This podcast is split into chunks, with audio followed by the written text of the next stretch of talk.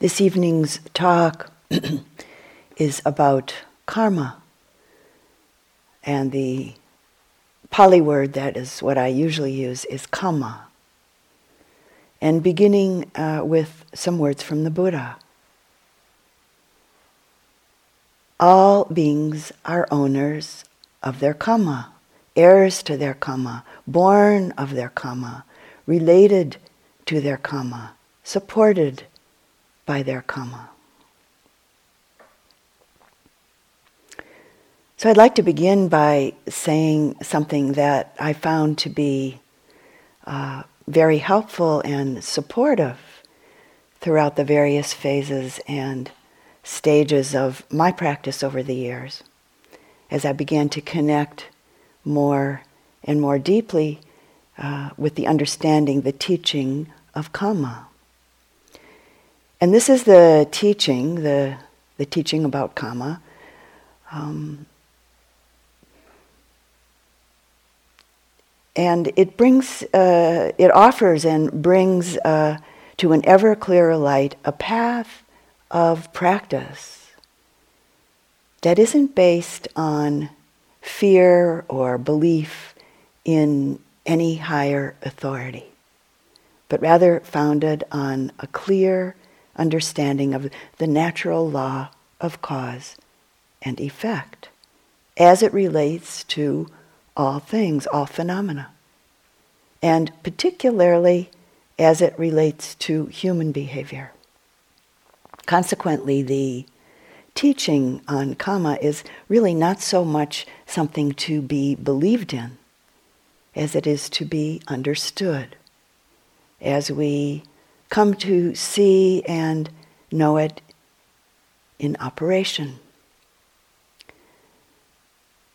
As a Western woman, and I think I can safely say this for most all of us who have primarily been brought up and conditioned in Western oriented countries, that it's really, for me, been kind of a relief to discover that, as it turns out, karma is really not some unreachable or some strange concept.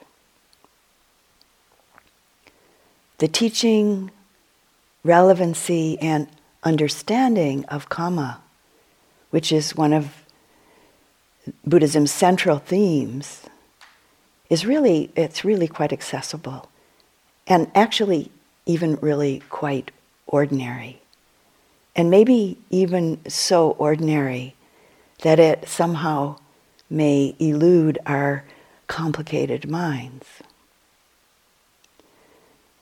So, what is karma? Etymologically, or the root of the word karma, is action or deed. In the context of the Dhamma, it's defined more specifically and clearly as action based on intention. Another way of looking at and understanding this is action based on motivation. In English, the word motivation uh, has a somewhat deeper and somewhat subtler meaning than intention. The motivation in the mind behind or underneath or maybe preceding the intention. Motivation or intention is what leads to deeds willfully done, deeds done through volition. In the Buddhist teaching, karma refers only to intentional or volitional action. Intentional or willful action is the mental factor responsible for karma. So, karma is intention, which includes will, choice, and decision. The mental impetus, which leads to actions, both creative and destructive actions. This is the essence of Kamma. And words from the Buddha. Monks, it is intention, I say, that is Kamma. Having willed, we create Kamma through body, speech, and mind. There are two sorts of volitional action that come from two flavors of motivation or intention. Wholesome motivation, wholesome intention, leads to choose to act or to speak in a wholesome way. And unwholesome motivation or unwholesome intention leads us to decide to act or speak in an unwholesome way. So we could say wholesome intention or wholesome motivation is wholesome kamma. And unwholesome intention is unwholesome kamma. Kamma is a law of nature, the way of things, the law of cause and effect, cause and result.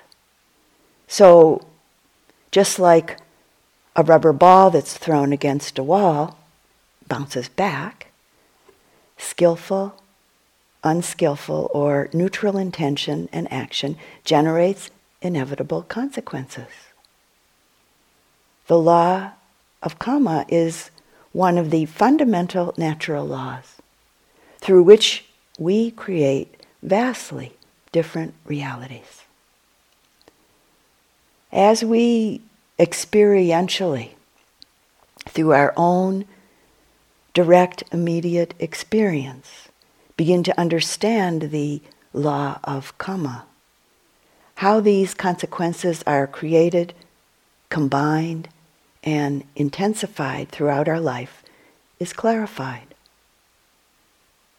His Holy, the Holiness the Dalai Lama said, it's more important to understand karma than emptiness. Something that I've discovered along uh, the, way, of my own deep practice to be really quite amazing and illuminating is that in the context of the teachings and in our practice of the Dhamma, intention has a much a subtler meaning than it commonly has in the way it's used and understood in everyday English. We usually think of intention as the link between internal thought and its resultant external actions, such as, like, I did that intentionally. Or we might ask ourselves or another person, is that really what you meant to say? The Buddhist teaching tells us that all actions, speech, and all thoughts, no matter how fleeting, as well as our responses of the mind, the heart, to the various experiences and sensations received through each of the sense doors the eye, ear, nose, tongue, body, and mind. That all of this without exception, contains elements of intention. This means that the mind, subtly or sometimes not so subtly, volitionally or willfully, chooses objects of awareness and reaps the karmic fruits of these choices. So, in other words, intention is the factor which leads the mind to turn towards or to turn away from various potential objects of awareness. Intention is the factor which leads the mind, the heart, to proceed or to not proceed in a particular direction. From this perspective, it's intention that guides or governs how the mind how the heart responds to stimuli. As our practice deepens and we begin to see and to know more and more clearly through our own direct experience, that intention is the force that organizes the movements of the mind, which means the it means that intention is a primary aspect of what determines the states that are experienced by the heart, by the mind.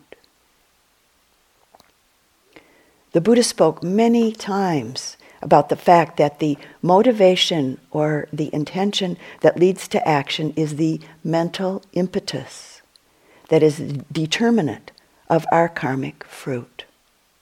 In other words, the motivation, the intention that leads to action is what determines the results of our actions.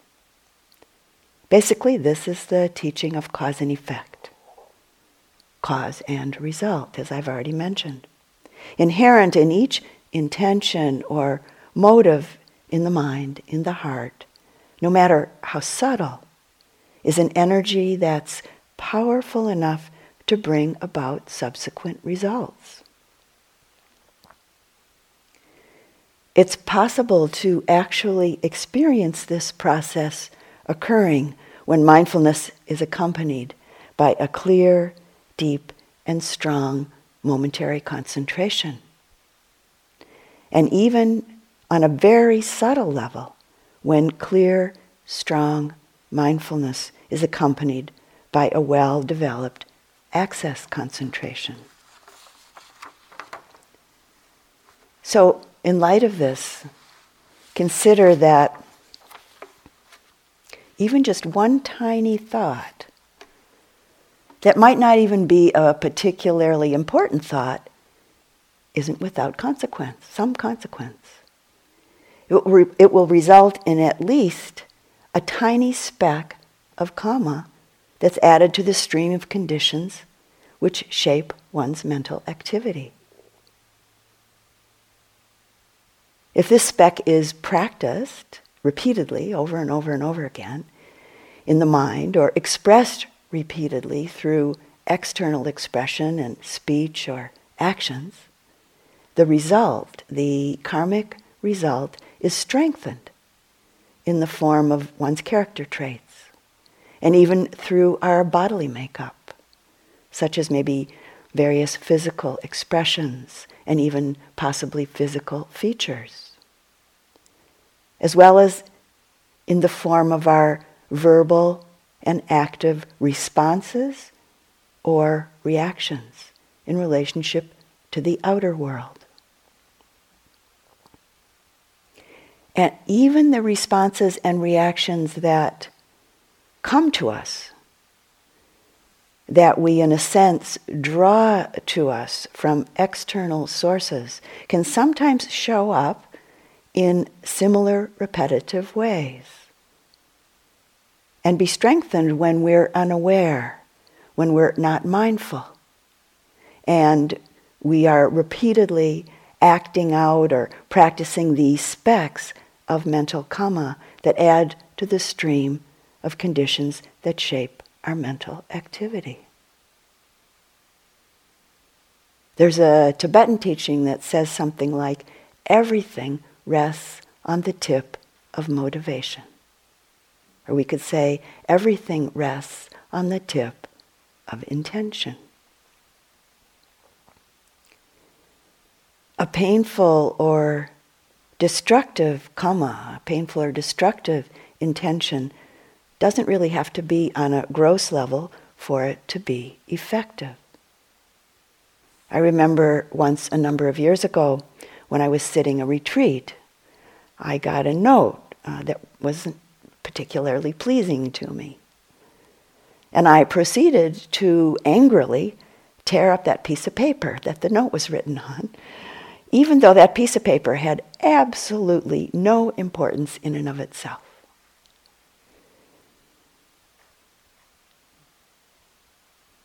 And it certainly, though, did have an effect on the quality of my mind, the quality of my heart, in those moments and ongoing for a while. In contrast to this, more recently, I was cleaning off my desk here at the forest refuge in the cottage that I'm staying in. And I just simply, neutrally threw away a scrap of paper. With that action producing a very different effect on the quality of the mind, the quality of the heart. If we repeatedly act out of angry intention, the effects of this type of accumulation will become clearer and clearer. And it may develop to a more and more significant level. In the chain or the wheel of dependent origination, or what's sometimes called the wheel of interdependent arising, which is the process of how the experiences of dukkha or ease that we have through the six sense doors, how they come to be, how they manifest, and how they cease to be. In this wheel of dependent, interdependent arising, Kamma is specifically explained in terms of intention, and it's called the agent with which fashion, fashions the mind. In light of this discussion, I'd like to read some words from the Thai Buddhist scholar Venerable Payutto. He says, Consider the specks of dust which come floating unnoticed into a room. There isn't one speck which is void of consequence. It's the same for the mind. But the weight of that consequence, in addition to being dependent on the amount of mental dust, is also related to the quality of the mind. For instance, specks of dust which alight on a road surface have to be of a very large quantity before the road will seem to be dirty. Specks of dust which alight on a floor, although much small, of a much smaller quantity, may make the floor seem dirtier than the road. A smaller amount of dust accumulating on a tabletop will seem dirty enough to cause irritation. An even smaller amount alighting on a mirror will seem dirty and will interfere with its functioning. A tiny speck of dust on a spectacle lens is perceptible and can impair vision. In the same way, motivation or intention, no matter how small, is not void of fruit. As the Buddha said, all kamma, whether wholesome or unwholesome, bears fruit. There is no kamma, no matter how small, which is void of fruit. In the same way, the mind has varying levels of refinement or clarity depending on accumulated kamma.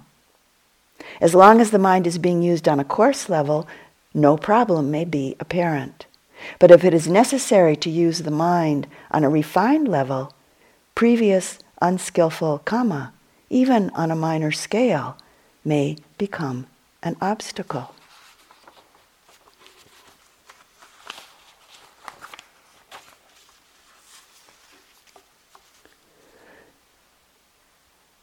There's a wonderful section of short suttas in the Samyutta Nikaya, the connected discourses in the woods, a few of which I offered uh, in an earlier Dhamma talk during this month of February here. Um, and they they come from uh, discussions between various woodland dwelling devas and uh, these devas approaching uh, and speaking to certain monks who are practicing in these same woodland thickets. So I'd like to share just a, a part, a small part, of one of these same short dialogues uh, as an illustration regarding what we're exploring this evening. And this is the verse, some of you have heard uh, the longer section of it. This is the verse about a bhikkhu, about a monk, who's returning from his uh, daily alms rounds and then eating his meal in the woodland thicket where he practiced every day. And he would go down to a nearby pond after he finished eating his meal and sniff a lotus. When the deva who lived in this same woodland thicket saw this, she thought, having received a meditation subject from the Buddha and entered into the forest to meditate, this bhikkhu is instead meditating on the scent of flowers. If his craving for scent increases, it will destroy his welfare. And she goes on thinking, let me draw near and repro- reproach him. So, out of compassion and wishing to stir up a sense of urgency in the monk to practice, the deva addressed the monk as follows. And this is the deva speaking. When you sniff, she's speaking to the monk, when you sniff this lotus flower, an item that has not been given, this is one factor of theft. You, dear sir, are a thief, a thief of scent. And the bhikkhu responds, I do not take, I do not damage. I sniff the lotus from afar. So for what reason do you say I am a thief of scent? One who digs up the lotus stalks, one who damages the flowers, one of such rough behavior, why is he not spoken to? And the deva responds, When a person is rough and fierce, badly soiled like a nursing cloth, I have nothing to say to him. But it is to you I ought to speak. For a person without blemish, always in quest of purity, even a mere's hair tip of evil appears as big as a cloud.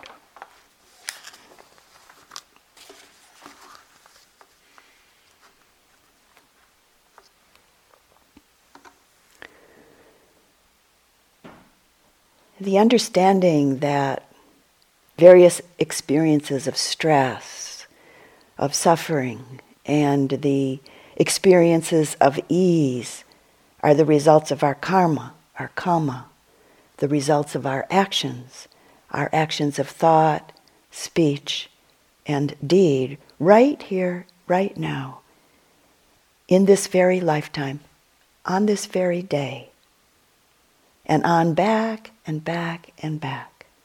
This is kamma. This is our kamma. We're born.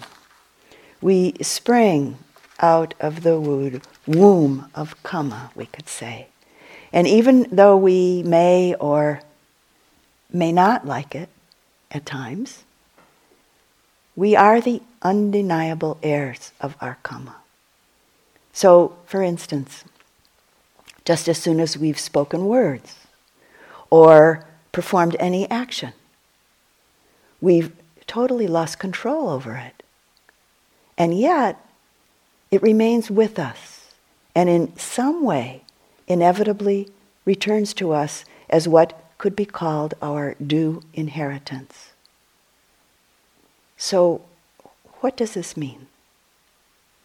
We could say with everything that happens and the resultant ease or dis-ease in our mind, in our heart, that this ease or dis-ease is the outcome, meaning the response or the reaction of our own mind's relationship to all of the internal and external happenings that we experience.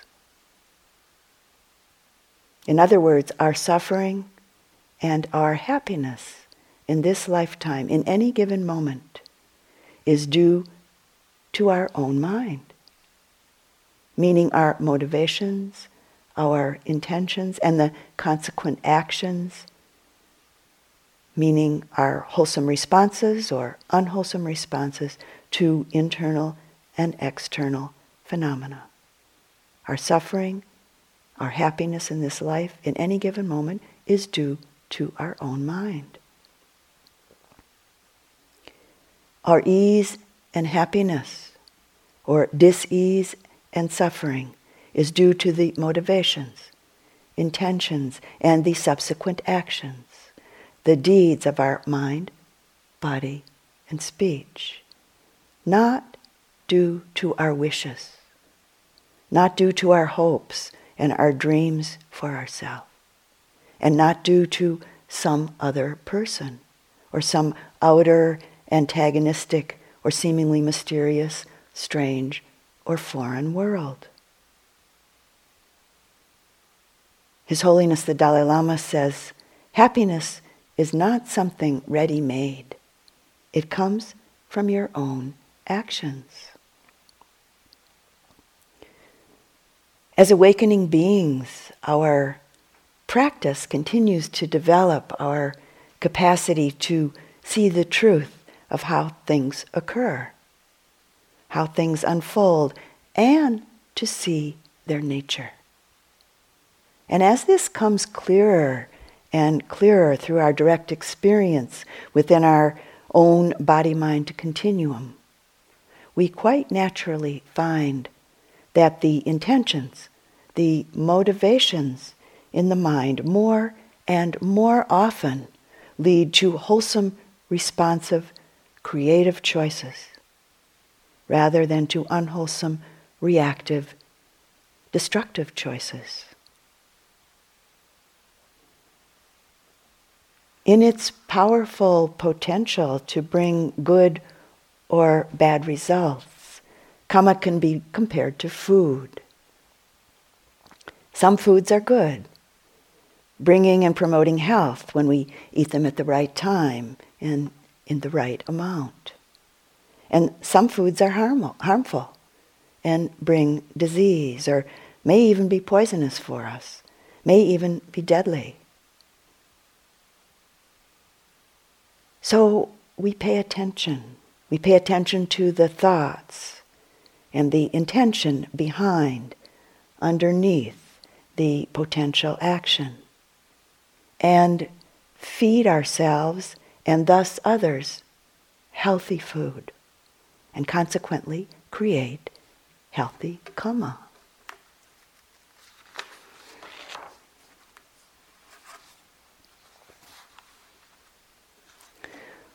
One of the great benefits of our practice comes as a sense of fulfillment, joy, and harmony as we come to understand and live our understanding. Knowing that we, in fact, are the owners or the heirs of our kamma. And that in knowing this, we can and do actively create and fashion our life and that the more we know our motivations, our intentions, the more clearly we have the possibility of creating a deeper, sustaining, and more pervasive experience of well being throughout our life. Understanding the law of kamma and living our understanding offers us the potential experience of a sense of inner peace and a sense of well being and wholeness. If we live in ignorance, meaning ignoring or misunderstanding the way of things, we're living in conflict and disharmony with the way of things. And so we're bound to experience some fear, anguish, grief, dissonance, and confusion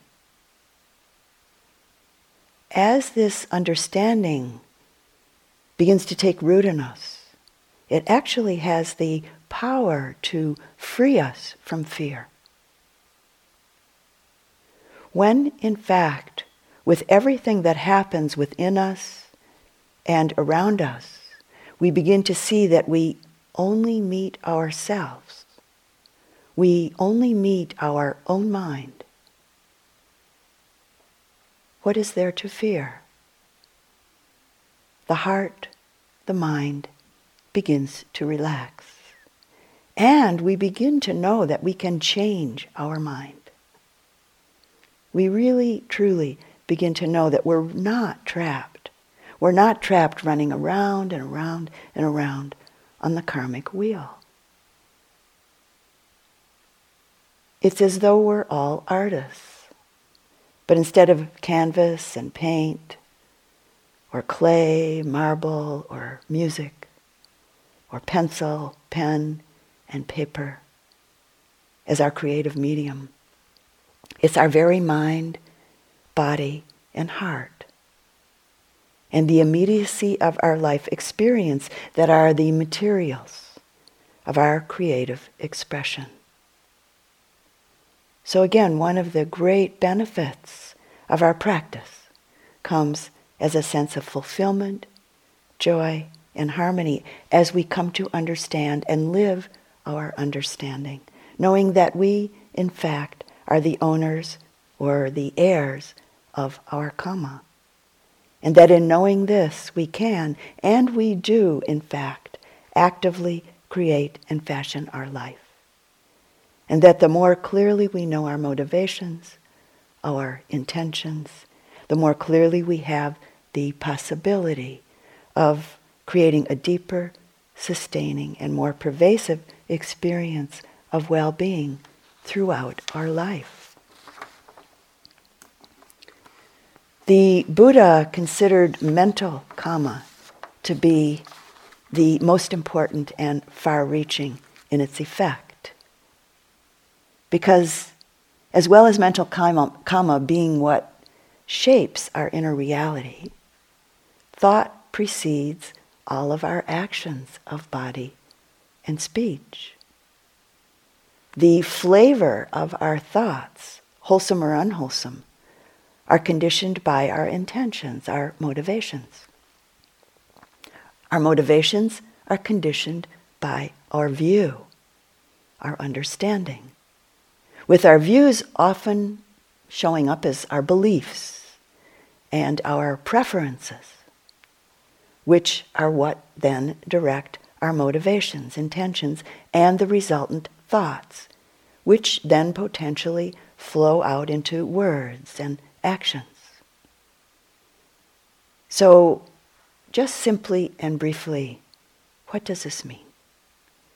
If we cling to the view, we cling to the understanding of ourself, other beings, things, even situations, experiences, and places as being independent, separate, and static, meaning unchanging, we're motivated by misunderstanding and ignorance, meaning ignoring the truth of things. We're motivated by what's called wrong view in the Buddhist teachings. And with this wrong view, this misunderstanding, our intentions, our motivations are coming from a self centered, disconnected, non harmonious, unhealthy, unwholesome place. And will inevitably bring suffering to ourselves and to others. If we have the understanding, if one is experientially through practice growing into the understanding that ourselves, other beings, all things, situations, experiences, and places are totally interdependent and arise only because of various causes and conditions coming together. And that in fact the causes and conditions themselves are always in flux. That nothing, no thing abides independently or separately or is static.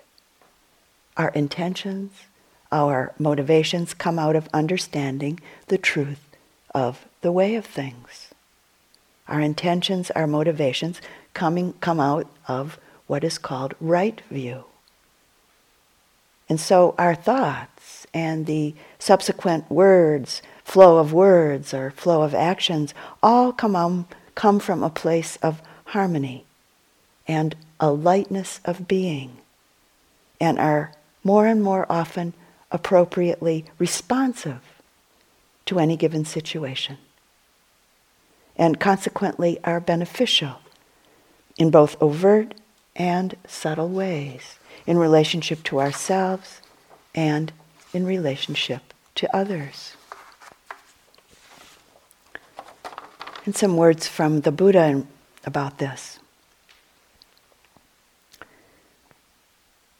Monks, yogis, when there is wrong view, bodily karma created as a result of that view, verbal karma created as a result of that view, and mental karma created as a result of that view, as well as intentions, aspirations, wishes, and mental proliferations, all are productive of that, excuse me, all are productive of results that are undesirable, unpleasant, disagreeable, yielding no benefit but conducive to suffering.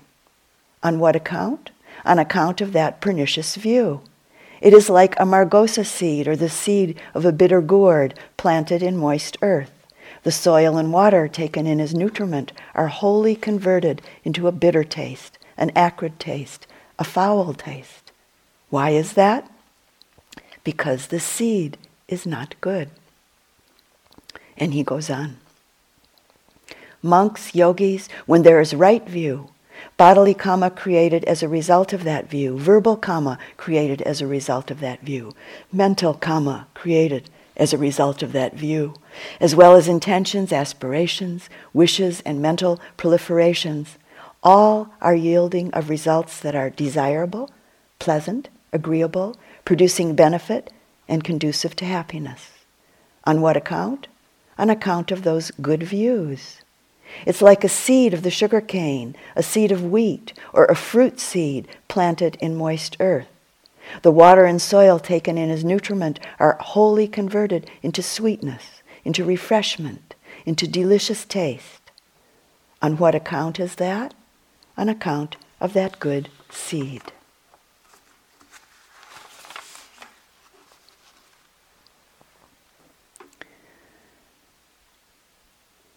an important aspect of right view in relationship to what we call self, call me, at least in part and very often, is a reference to this body, as Annie explored somewhat in her last Dhamma talk.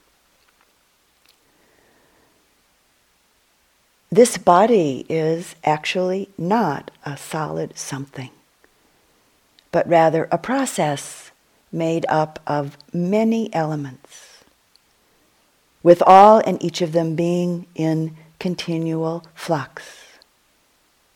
So, just briefly now, what I'm referring to are the experiential characteristics of the four great elements that we come to know directly through our practice. And I'd like to share the experiential aspects of each of the elements with you briefly this evening. The first is the earth element. That's a concept. Experientially, we experience the earth element as hardness, roughness, heaviness, softness, smoothness, lightness. The second great element is the water element. This is what our body this is an aspect, these are all aspects of our body. The water element, again, that's a concept. Experiential, we experientially we can come to know the water element as the experience of flowing, the experience of cohesion. The third great element is the fire element. And we come to know this experientially as heat or warmth and coldness or coolness. The fourth great element is the wind or the air element. And this we can come to know experientially as pushing and supporting.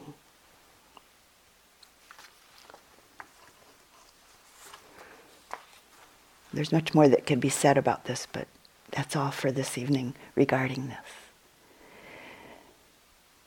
This experiential non ordinary understanding of the body can be an important and illuminating step on the path of right view in relationship to directly and experientially understanding not self, impersonality.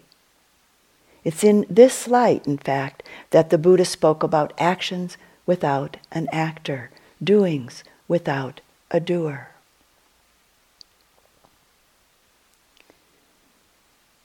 within what is essentially an impersonal karmic process. Our actions are like seeds that are planted and then transformed by the shifting patterns of our life. Some seeds are cultivated and nourished.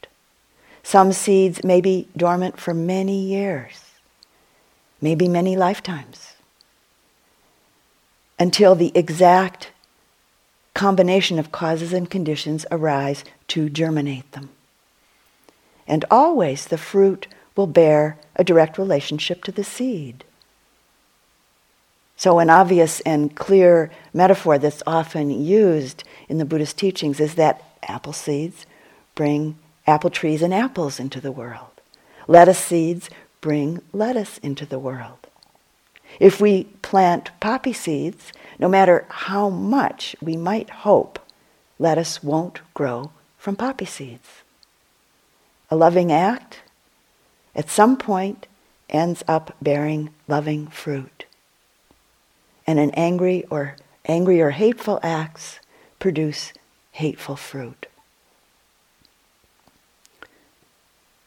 So again, the words uh, from the Buddha that we began this talk with. All beings are owners of their karma, heirs of their karma, born of their karma, related to their karma, supported by their karma.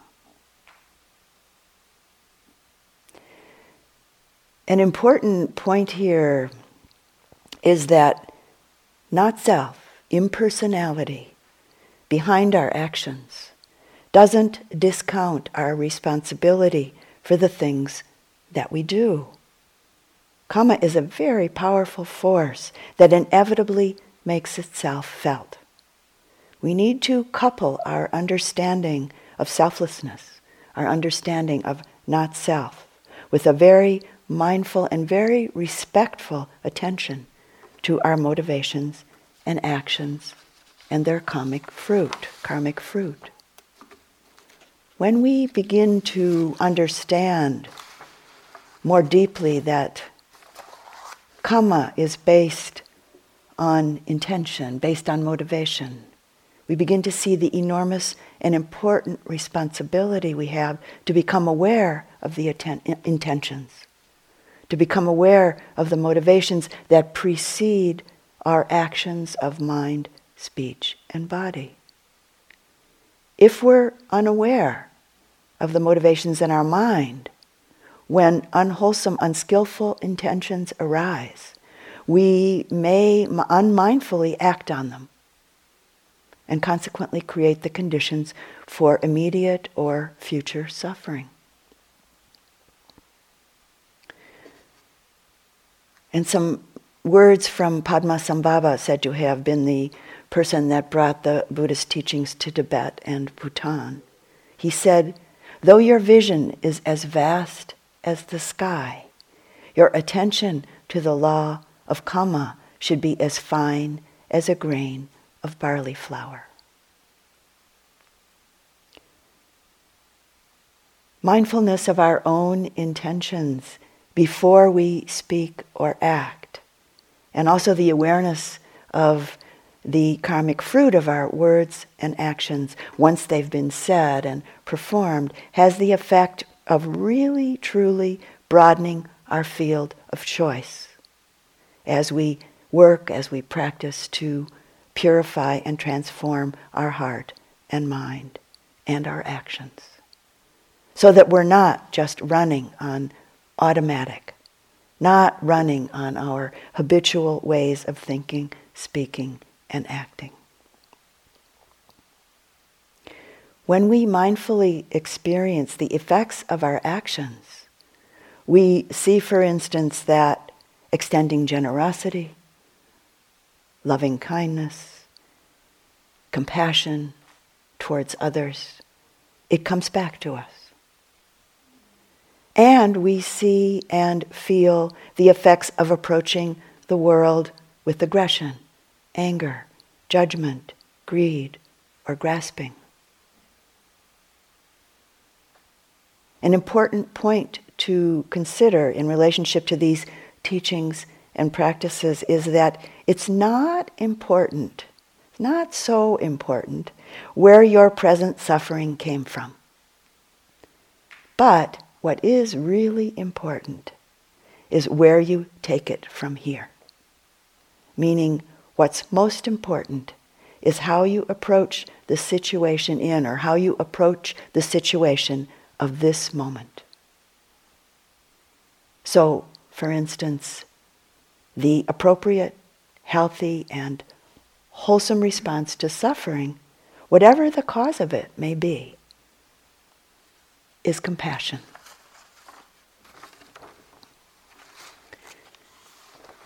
As we traverse this path through our practice, we clearly begin to see and to know that there's a refuge. A refuge where the suffering of confusion, fear, anger, resistance, discontent can be dispelled. And that refuge is through our good deeds. Refuge from this perspective is in wholesome motivations, wholesome intentions, thoughts, words, and performing wholesome actions. As we take this refuge, there comes to be a growing confidence, a growing confidence in the great protecting power of good deeds that we've done in the past, and a growing courage to perform more wholesome deeds right now. Maybe even in the midst of what might be some hardship in our current life. Our practice itself, this incredible training of the mind, training of the heart that we're all involved with, engaged in, is a very good deed. The best, really. And the essential ground for the blossoming of wholesomeness in through all aspects of our life. One of the things that's been important for me in understanding karma is that it's always the right time to perform wholesome actions, always the right time to do good deeds. It's never too late.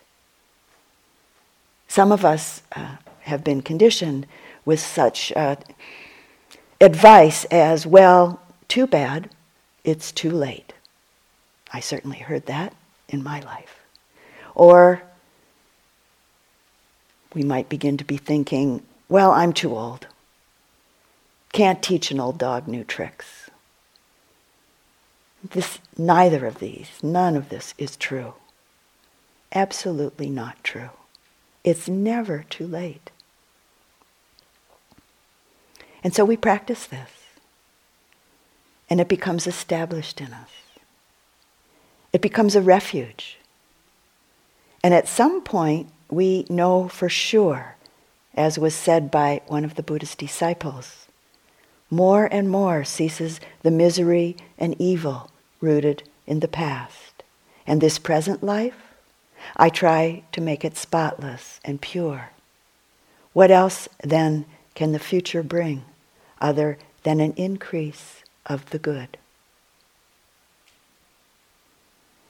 As this becomes more and more a certainty in our mind, in our heart, the heart, the mind becomes more tranquil and serene. And through our practice, we gain the great strength of a calm, focused mind and a patient heart, and the growing evenness and balance of equanimity in relationship to the various challenges and difficulties that come up in our practice and that come up in our life as a whole. As the refuge of doing good deeds becomes our way, our deeds become our friend rather than our adversary even if sometimes the immediate results of our deeds seem to bring us maybe some sorrow or, or some discomfort or pain, maybe through the way that others treat us, or through some upheaval or some turmoil in our life, or maybe from some surprising or unrecognizable phenomena that shows up in our practice. And sometimes the results of our good deeds may not be at all what we expected. not what we had in mind. Results that maybe seem contrary to what we might think of as our intention, our motivation.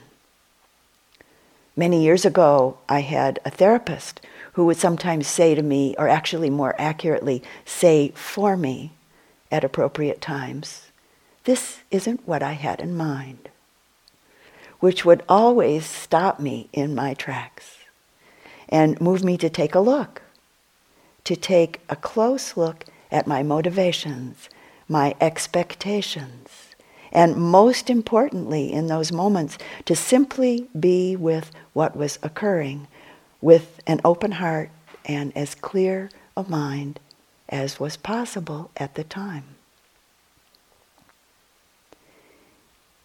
If we make suffering our teacher, then in a sense it becomes our friend. Maybe sometimes a kind of stern and in a certain way a demanding teacher, yet potentially a really truthful and well intentioned friend we learn about ourselves, which seems to be our most difficult subject. The teachings of Kamma and the understanding therein can imbue us with a powerful motivation to free ourselves from Kamma, to free ourselves from the actions that again and again throw us into repeated suffering. To free ourselves in this very life from repeatedly being born, repeatedly being reborn into the realm of suffering.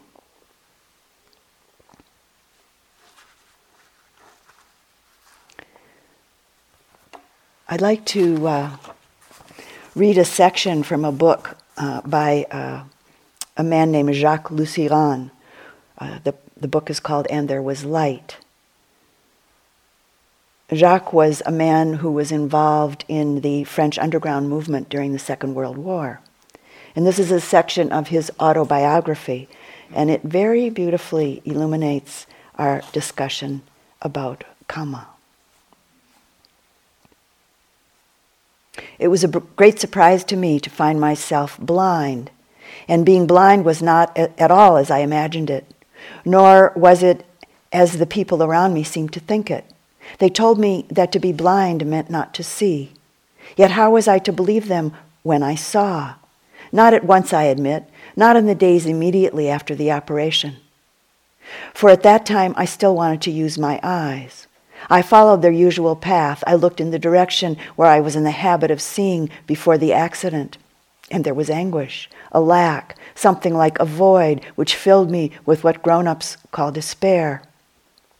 Finally, one day, and it was not long in coming, I realized that I was looking in the wrong way. And it was as simple as that. I was making something very like the mistake people make who change their glasses without adjusting themselves. I was looking too far off and too much on the surface of things.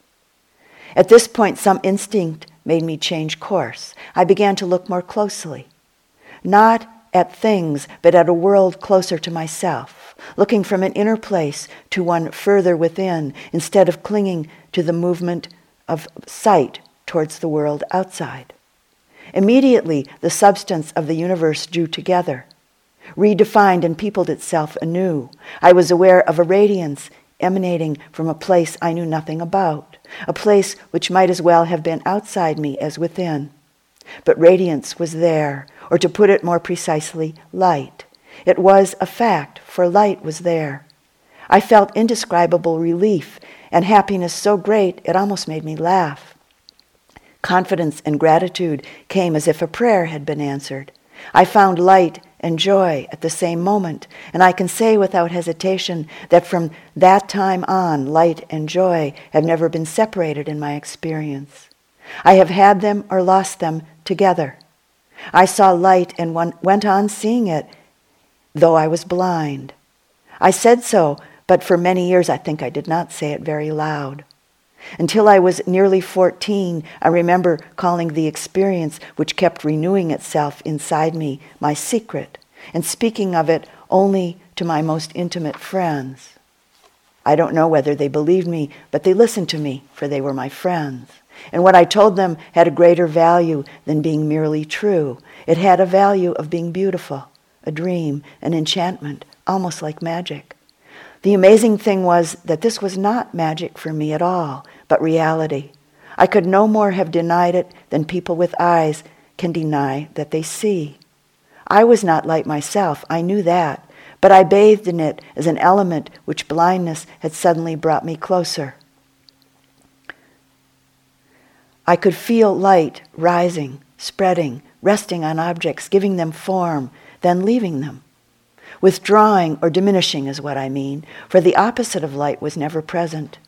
Sighted people always talk about the night of blindness that seems to them quite natural.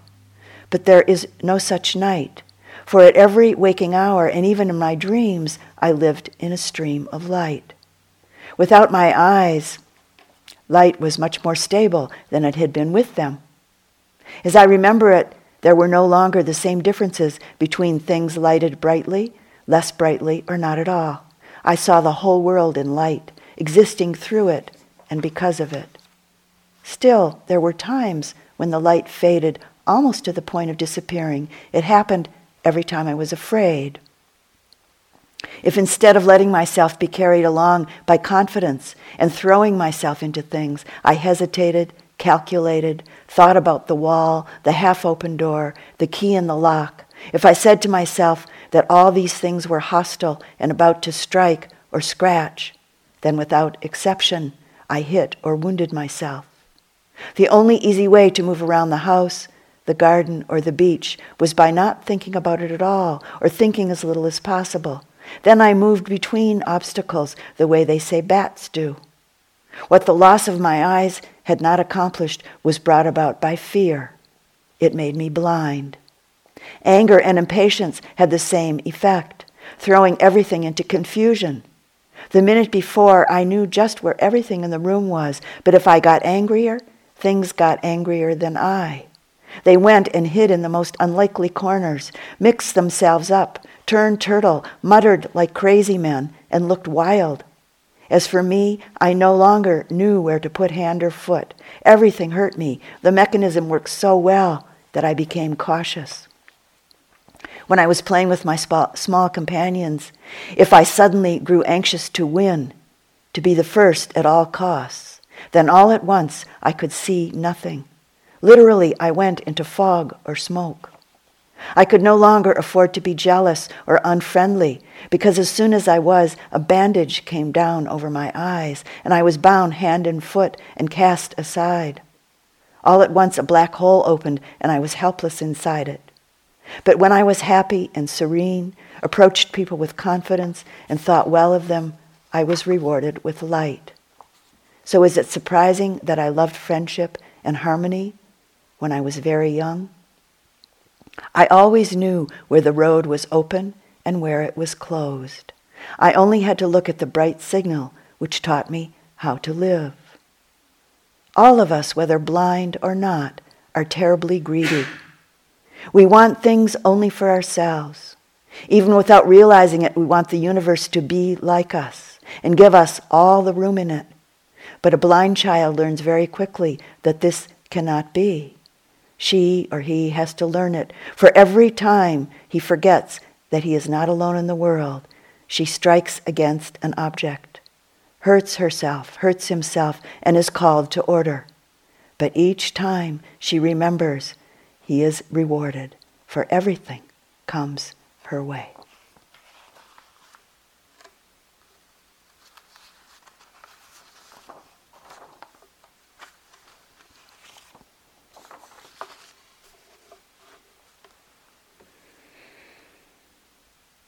And closing the talk this evening with some words from the Buddha. One should reflect, reflect repeatedly upon one's own mind in this way. For a long time, the sanctity or purity of this mind has been destroyed by greed, by hatred, and by delusion. It is by mental defilement beings are defiled. It is by mental purification that beings are purified. And the Buddha goes on to say, all conditions have mind as forerunner, mind as master, are accomplished by mind. Whatever one says or does with an unclear mind brings suffering in its wake, just as the cartwheel follows the ox's hoof. Whatever one says or does with a clear mind brings happiness in its wake, just as the shadow follows its owner. And let's sit quietly for just a moment or two.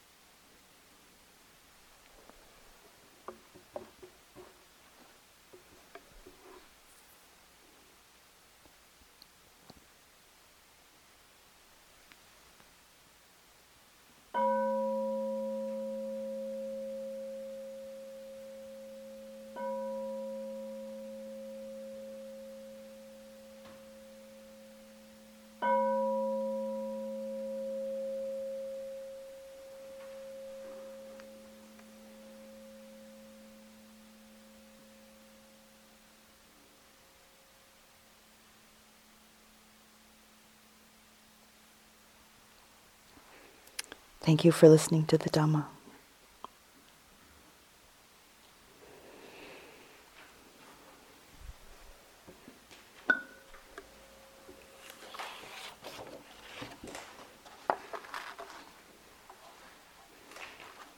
And we'll close our evening together